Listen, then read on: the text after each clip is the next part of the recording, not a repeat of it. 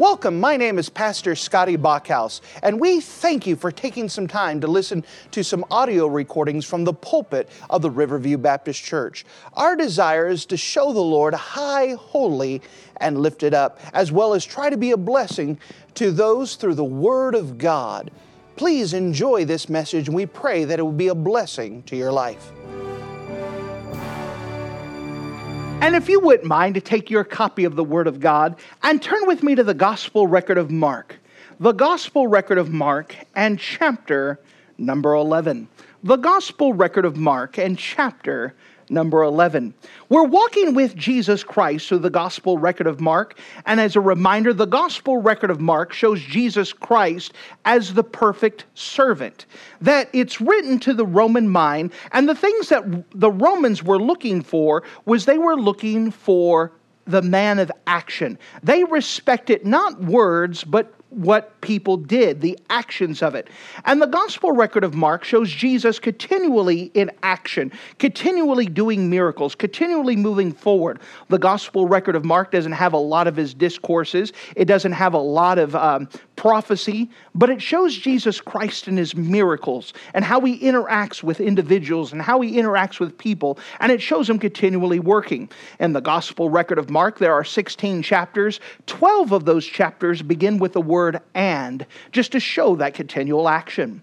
Now, as we've been traveling through, we now enter into what we call the Passion Week, the last week of the Lord Jesus Christ here on this earth. And it begins with this event that we find in the Gospel record of Mark, chapter number 11. The Gospel record of Mark, chapter number 11. And if you wouldn't mind looking with me in the Gospel record of Mark, chapter number 11. And notice with me starting at verse number 1. The Gospel record of Mark, chapter 11, and verse number 1, the Word of God says this and when they came nigh to Jerusalem, unto Bethphage and Bethany, at the Mount of Olives, he sendeth forth two of his disciples, and saith unto them, Go your way into the village over against you, and as soon as you be entered into it, ye shall find a colt tied, whereupon never man sat. Loose him and bring him. And if any man say unto you, Why do ye this? Say ye that the Lord hath need of him, and straightway he will send him hither. And they went their way and found the colt tied by the door without in a place where two ways meet or met, and they loose him. And certain of them that stood there said unto them, What do ye loosing the colt? And they said unto them, Even as Jesus had commanded, and they let them go. And they brought the colt to Jesus and cast their garments on him, and he sat upon him. And many spread their garments in the way, and others cut down branches off the trees and strawed them in the way. And they that went before and they that followed cried, saying, Hosanna! Blessed is he that cometh in the name of the Lord. Blessed be the kingdom of our father David that cometh in the name of the Lord. Hosanna in the highest. And Jesus entered into Jerusalem and into the temple. And when he had looked round about upon all things, and now the evening tide was come, he went out unto Bethany with the twelve. And if you're in the habit of marking things in your Bible, would you mark a phrase that we find in the Gospel record of Mark in chapter number 11? The Gospel record of Mark, chapter 11, and notice the phrase in verse number 9 as the people are exclaiming out to the Lord. Notice the phrase, Blessed is he that cometh. Blessed is he that cometh. And with this, we want to preach a message with this uh, title, Blessed is he that cometh. It is also known here, this passage, the triumphant entry. So if you were looking for a subtitle or a description, the triumphant entry. Let's go to the Lord together and let's pray. Dear Heavenly Father, thank you again for you being a wonderful God. Thank you for that we have the privilege of gathering together to worship you, to acknowledge you, to exclaim your name, glory to God in the highest. As we study this passage here, we're asking that we would learn more about whom you are, about your character, about your wisdom, about your knowledge, about who you are, that we could be amazed by you, that we can look at this passage and think about what a wonderful, powerful, all striking God. Glorify your own name in your own person. Again, I recognize that there's no good thing in me, and that if it's done in my power and my strength, that I would fail and mess things up. So, the best I know how, I surrender myself to you once again and ask that you fill me with your precious spirit so you can get your own work accomplished through your precious word. And in Jesus' name we pray. Amen. From this point on, I want to add a special features to here. I would like to add our calendar date to this passage. And so, if we were to go based off of our calendar, this event would happen on Sunday, March 26th, AD 30. So, Sunday, March 26th, AD 30 is when this event occurs. As we start working and we want to try to put in place the things that happened during this last week, it's just a gee whiz information, but to me it just shows that the Bible in its context and show that this is a historical event, not just a fairy tale or a mythology, but this actually happened, and there's a date when it happened. And when we explore this passage, this is an amazing passage, and we want to take our time to go through here. The very first thing I'd like to show you is Jesus' omnipotent knowledge. Jesus is omnipotent knowledge. We have a God who knows everything. The word omnipotent carries the idea, omni means all. The potent carries the idea he's all powerful, but he's also all knowable too. Jesus' omnipotent knowledge. Notice with me in verse number one. And when they, that's Jesus and his disciples, came nigh to Jerusalem, so they're coming to Jerusalem. Remember, we've been following in the last several uh, messages as Jesus has made his way from the, uh, his headquarters in Galilee and has gone through the Jordan River, around the Jordan River, and has come back. The last time we met, he was in Jericho, which was 30 miles out. Now he comes to Bethany and Bethphage, which is suburbs right next to Jerusalem, and the entering into it on the Mount of Olives. Notice again verse 1 And when they came nigh to Jerusalem unto Bethphage and Bethany at the Mount of Olives, he sendeth forth two of his disciples. So he gathers up and says, Boys, I need two volunteers. And you could almost imagine the 12 disciples looking at each other, and finally he says, You and you, I want you. Many people believe that it's Peter and John that he sends and tasks them with this. We're going to go with that illustration of James and John through here. Notice with me in verse 2. So, what does he tell them to do? And saith unto them, Go your way into the village over against you, and as soon as you be entered into it, you shall find a colt tied, wherein never man sat loose him and bring him. And if any man say unto you, Why do ye this? Say ye that the Lord hath need of him, and straightway he will send him hither. Now, this is an amazing passage. Think about what he's telling the disciples to do. Peter, John, come here. What I want you to do is, I want you to go into the next town. And right when you go into the next town, at the very first crossroads, so he's giving them an address, I want you to go there. And when you go there, you're going to find a colt that is tied up. And by the way, this colt has never had anyone ride on it. I want you to take the colt and bring it to me. And if any man asks you, Why are you doing this? Just say, The Lord hath need of it, the Master has need of it, Jesus has need of it, and they'll let you go. Now, think about how fantastic of a statement this is that Jesus has a lot of divine knowledge. Things that he, humanly you couldn't know. He's been with his disciples. He hasn't entered into the next town yet. They're staying at Bethany. Bethphage is next. And he's telling them, I want you to go to the next town. And I want you to go to this address. And there is going to be a cult. Now, let's put it this way. Let's say that someone sent the two of, two of you to go into the next town over. As we're getting ready to enter into Green Bay, let's say that you go into the community of Oneida. And I want you to go to a certain address over in Oneida. And when you get there, I want you to, there's going to be a brand new car that no one's ever driven in except to drop it off. And I want you to get in. The keys are going to be in it. I want you to get into that car, drive off, and if anybody stops you, you say, Jesus has need of it. How would you like to volunteer for this job? How do you think that would turn out? This is pretty amazing. And the disciples are going, okay. I mean, how would you respond if you were told to go to a certain address, and at the address on the corner, there's going to be a brand new car, and the keys are going to be in it, and you drive away with it? That's pretty fantastic. In addition, Jesus had knowledge about the colt. It had never been ridden. Well, Jesus hasn't been there in his earthly body. Remember that Jesus is still God. He is God robed in flesh, and he had divine knowledge. But that is fantastical knowledge, humanly speaking, that no one has ever ridden it. Now, I don't know how uh, familiar you are with farm animals.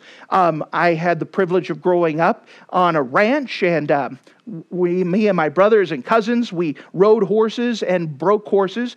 Now, got to define the word broke. That means you don't break down the horse, now they're hobbled. But it carries the idea of training a horse, breaking that wild spirit so that they are rideable. Because there's one thing about a colt or a, a or a horse is that they don't want to be ridden. And they do everything they can not to let you ride it. And so Jesus is saying, here is a colt that has not been broken. They have not been trained.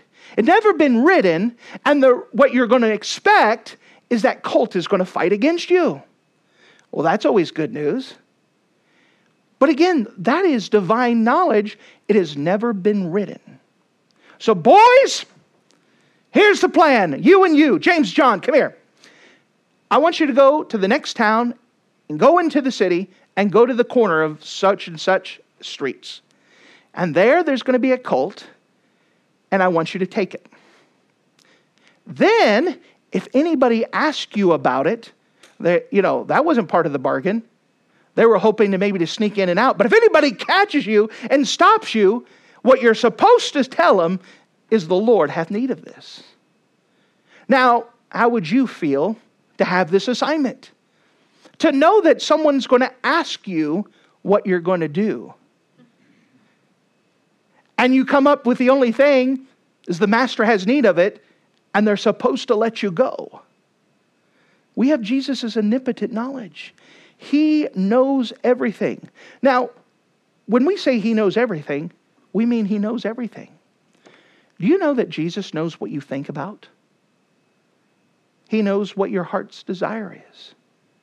He knows your infirmities. He knows your abilities. And when we talk about his knowledge, it's not just a, a um, generic knowledge, meaning that if he looks at your head and say, I think you got about 4,000 heads, or looks at someone else and says, ah, you've probably got about 10, 10 uh, hairs on your head. Maybe um, he doesn't just guesstimate, but if he was to pluck one of your hairs out, he could say, This is number 4,685. That's how intimate of a knowledge he has of you, of the world. He knows everything. He knows how things work. He knows what's going to happen. That's one of the wonderful things about God's divine knowledge is he does know everything. That's one of our shortcomings is that we don't know everything. We've all made decisions based off the information we had, but we found out because we didn't have all the information, we made a bad choice. Do you know that God never makes a bad choice? Because he has perfect knowledge over everything. That's one of the attributes about God is he does know everything and he knows everything in detail. His omnipotent knowledge. Which brings us to something else, Jesus' obedient servants. Jesus' obedient servants. So he lines them up, says, James, John, you and you, this is what I want you to do. Is I want you to go to this address, and at this address, there's a colt that's never been ridden. I want you to bring them back. And if anybody talks to you, asks you what you're doing, you say, The Lord has need of this, and go your way. So James and John go. Now, again, I want you to think about you being in their place. Jesus has told you to go into the city. Would you be nervous? Would you be kind of worried? Would you be thinking about, am I stealing? What am I going to, what are people going to think about me? By the way, that is something we usually have a problem about. Is that we're usually not worried about what people are thinking about the Lord. We're thinking about what people will think about us. Why don't we tell more people about the Lord? Because we're afraid of what they're going to say about us. But we need to divorce ourselves from that and say, no, it's all about the Lord. We need to point them to God and who He is. Notice with me in verse 4 And they, those two disciples, went on their way and found the colt tied by the door without in the place where the two ways meet, and they lose him.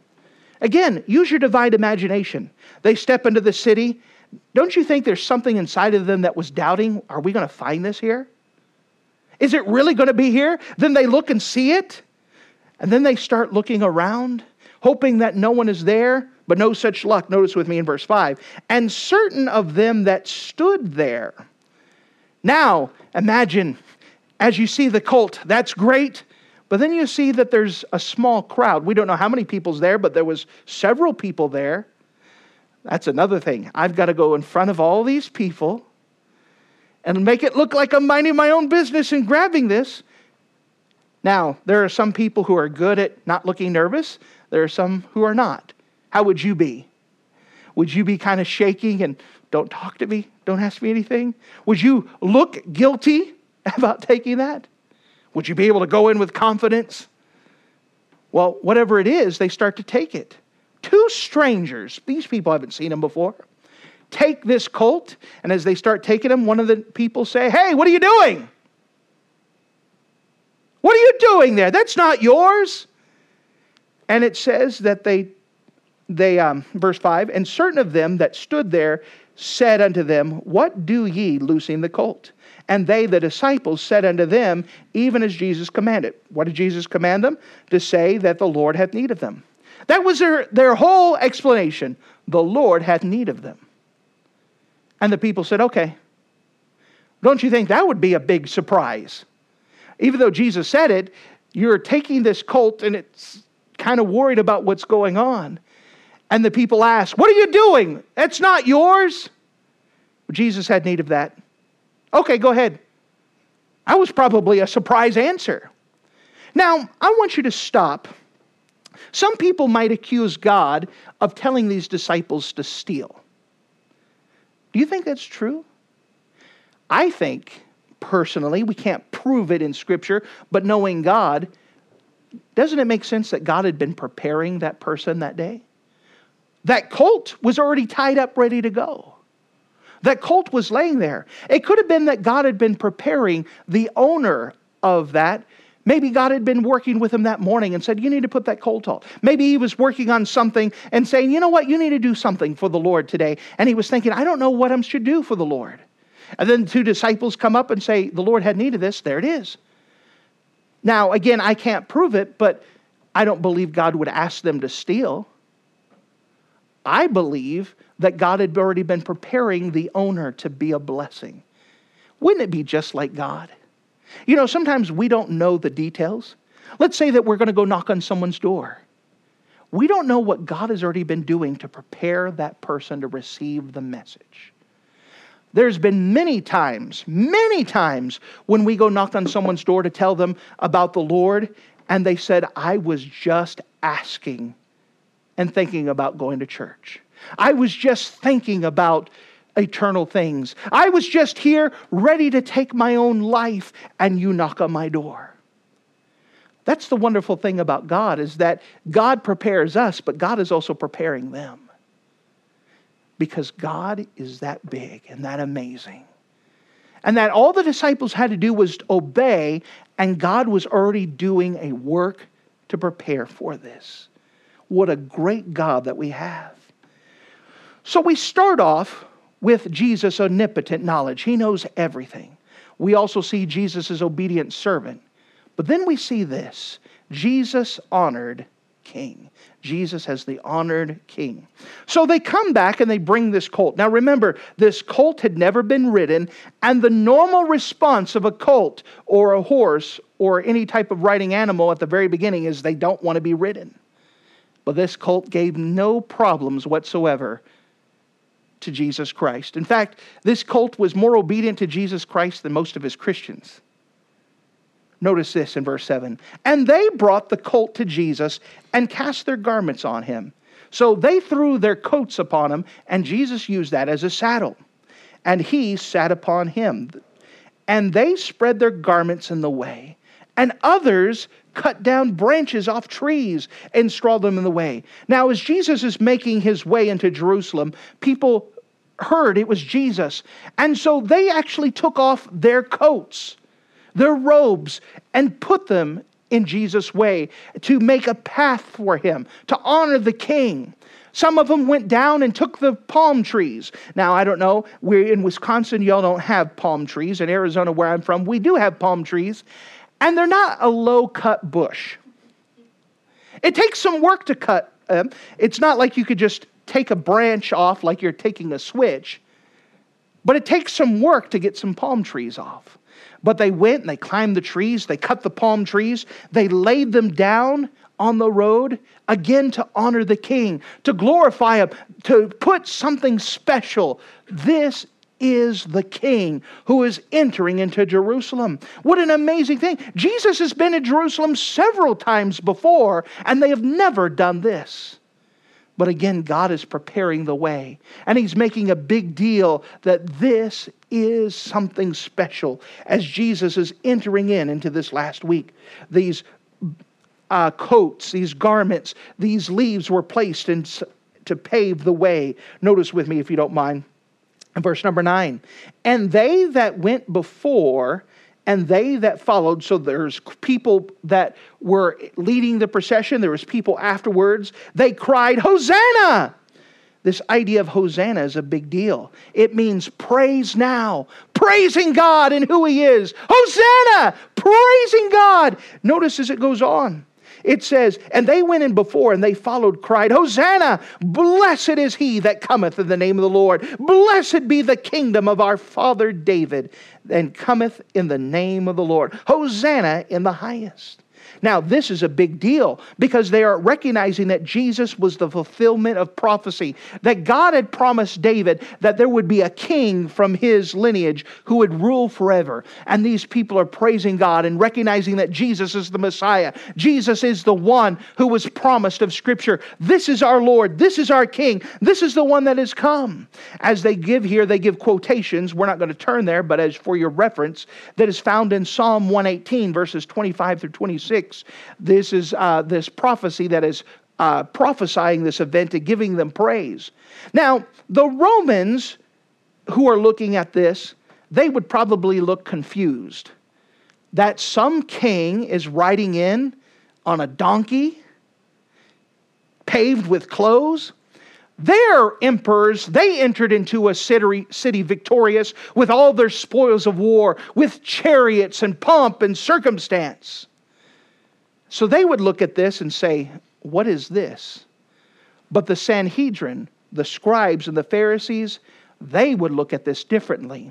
In Zechariah chapter 9 and verse 9, it says, Rejoice greatly, O daughter of Zion. Shout, O daughter of Jerusalem. Behold, thy king cometh unto thee. He is just and having salvation, lowly and riding upon an ass and upon a colt, the foal of an ass. The Sanhedrin and those that knew Scripture would say there's something to this.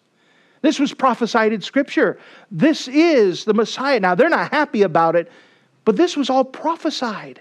This was something that was listed in Scripture that once again Jesus is fulfilling prophecy. He is the Messiah. Now, what is the point of this? What, what are we making a big deal out of this? Because how you see Christ is how you respond to him. You know, there are some people, when they think of Jesus Christ, the only thing that they see of Jesus Christ is that he's a little baby. The only time they think about Jesus is the babe in the manger during Christmas time. And so they say, well, oh, what a cute baby. But who's afraid of a baby? Who obeys a baby? There are some other people that, because of artist renditions, they see Jesus as the long haired, milk toast, uh, hippie Jesus. But I want to tell you that Jesus was a man's man. How do I know? Well, we'll see a little bit later, but in the gospel record of John, Jesus, before he drives out the money changers, makes a scourge. That's called premeditation, by the way. And when he goes in to chase the money changers, they all ran. Why did they run? Because he was a man man behind it. Let me give you an example. If Jesus went in and said, Stop it, guys, get away, do you think they would run? No, he was a man's man. Remember that Jesus Christ was the perfect uh, image in the gospel record of Luke. It shows Jesus Christ as the perfect man. And to the Greek mind, remember they all had the statuesque, uh, perfect men. In order to be considered a perfect man in Greek culture, you had to work out an hour every day. Well, some of us are not the perfect men that we want to be. But if Jesus was pictured as the perfect man to the Greek mind, could it be perhaps that he was able to work out, exercise his body, and that he wasn't just a skinny guy, but he had some man behind him? But some people, because of their image of Jesus, who's afraid of him? There are other people who see Jesus as the suffering Savior, that the only time they see Jesus is a picture of him up on the cross. And he is someone to be pitied for and someone that you have sympathy for, rather than realize that he is the King of kings, the King of glory, the Messiah, the coming one of prophecy. You understand how you see Jesus responds, how you respond to him. There are some people who see God as nothing more as a bully He's mean, oh God, he makes me obey. But remember that God knows everything about you and he loves you. Think about that. God knows everything about you and he still loves you. That's pretty amazing. He loves you, he cares for you. God wants the best for you. That's one of the reasons we could trust him and we could obey him to realize he loves us. He wants the best for us. How do I know he loves me? For God so loved the world that he gave his only begotten Son, that whosoever believeth in him should not perish, but have everlasting life. God loved you so much, he didn't want to see you separated from God for all eternity in an awful place called hell. But God loved you so much that he decided to robe himself in flesh and come on this earth and live as the Lord Jesus Christ. And that Jesus died for you, and he died for me. That's how much he loves you. And because he loves me and because he knows everything about me and because I know who he is, I can trust him. And I'm willing to obey him because of who God is. Do you know that the Bible makes reference of this same idea in the book of Proverbs, chapter 3? And if you wouldn't mind, would you take some time to look with me in the book of Proverbs in chapter number 3? And I want to spend some time here here to show this reference how we see God affects how we respond to Him. And the Bible speaks about this. It makes that reference to Jesus Christ in the book of Proverbs, chapter 3. Proverbs chapter 3. Notice with me, if you wouldn't mind, in Proverbs chapter 3, let's start in verse number 1. My son, forget not my law, but let thine heart keep my commandments. Here it's t- talking about that a as a father son relationship, the son should obey the law and the commandments given from the Father.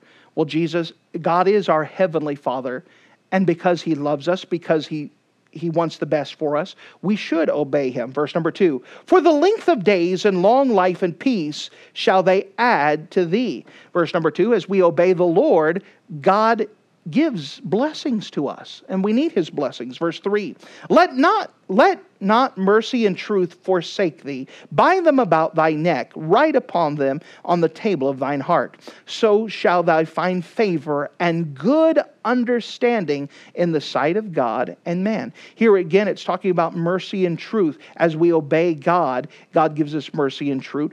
And as we follow him god gives us good finds his favor and good understanding. Verse number five, it's leading to this so far.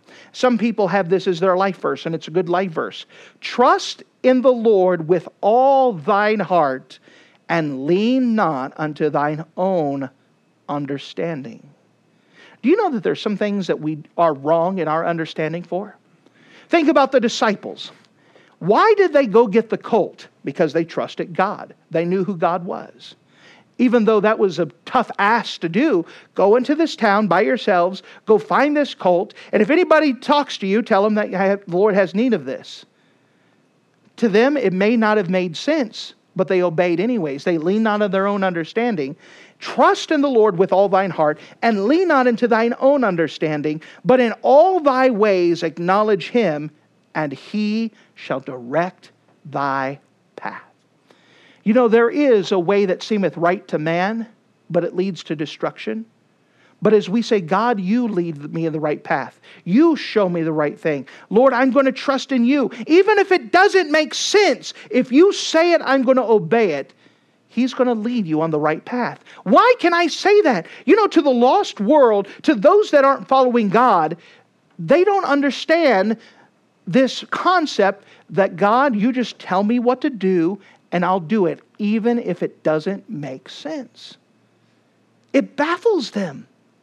They think understanding should come first, then I'll obey. Well, if you tell me why I should do this, then I'll do it if it sounds good.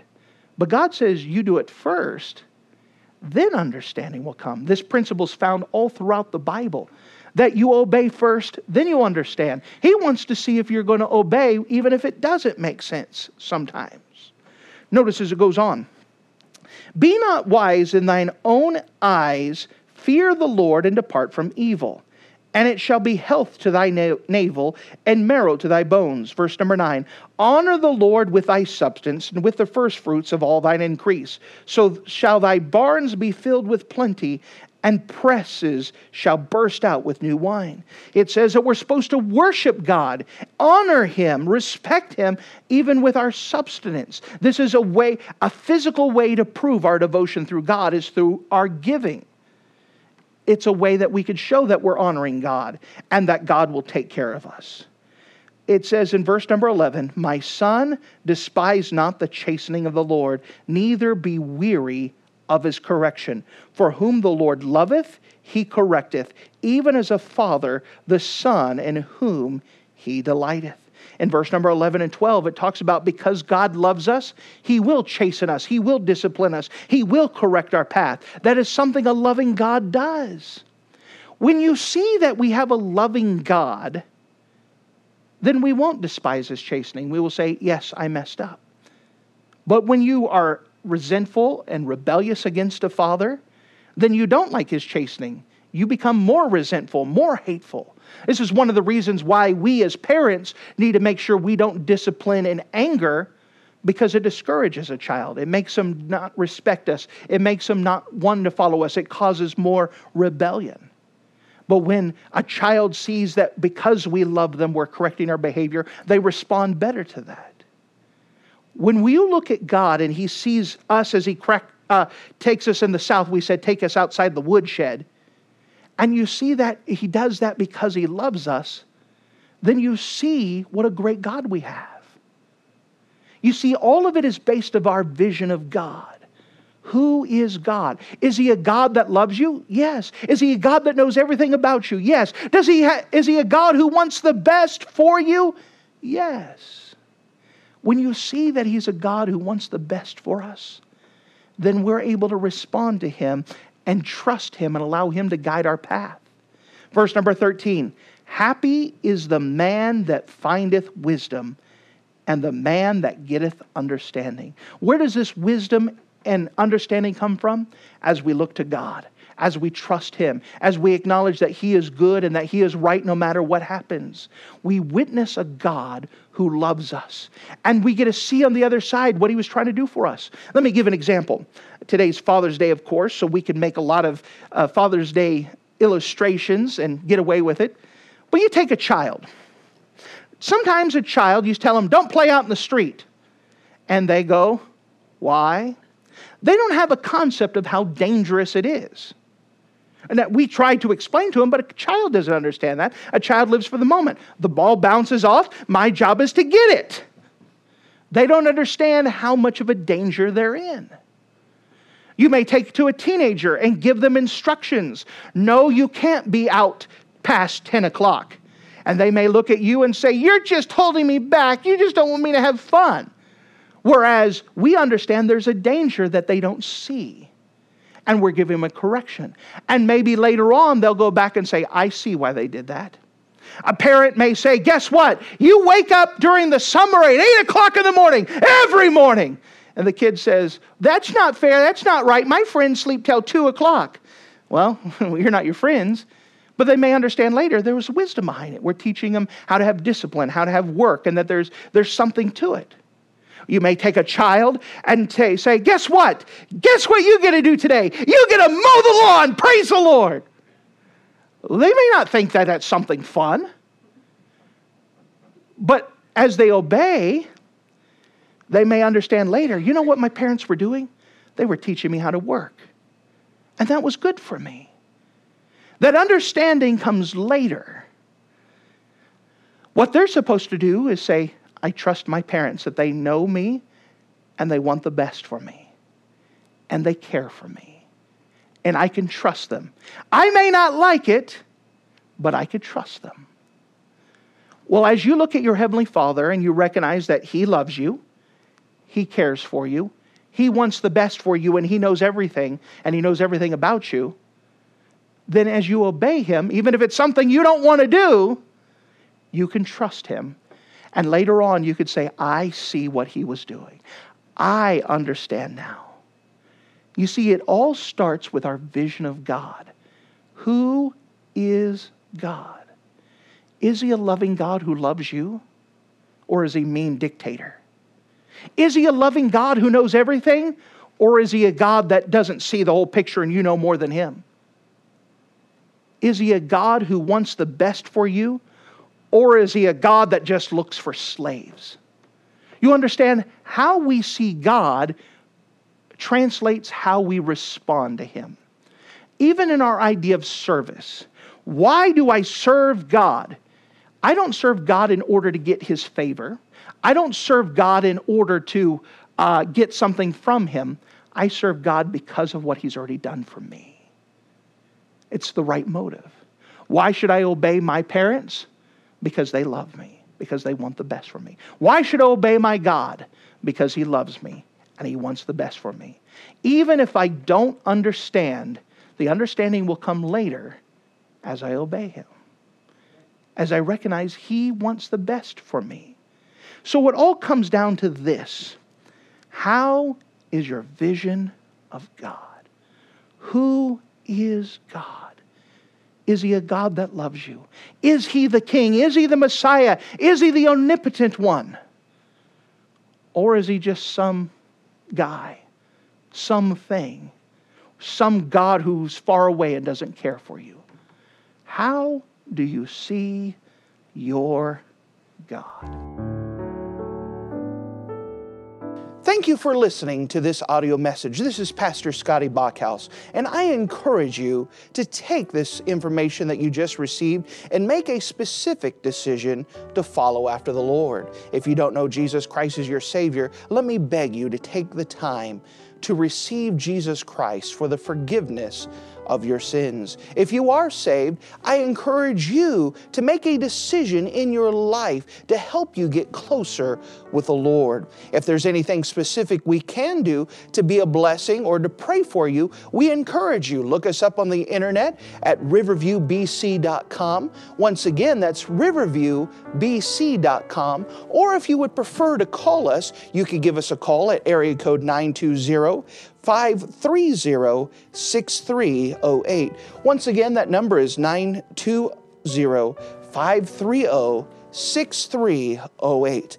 If there's anything we can do to be a blessing or an encouragement to you, please let us know. We would love to make ourselves available. Thank you.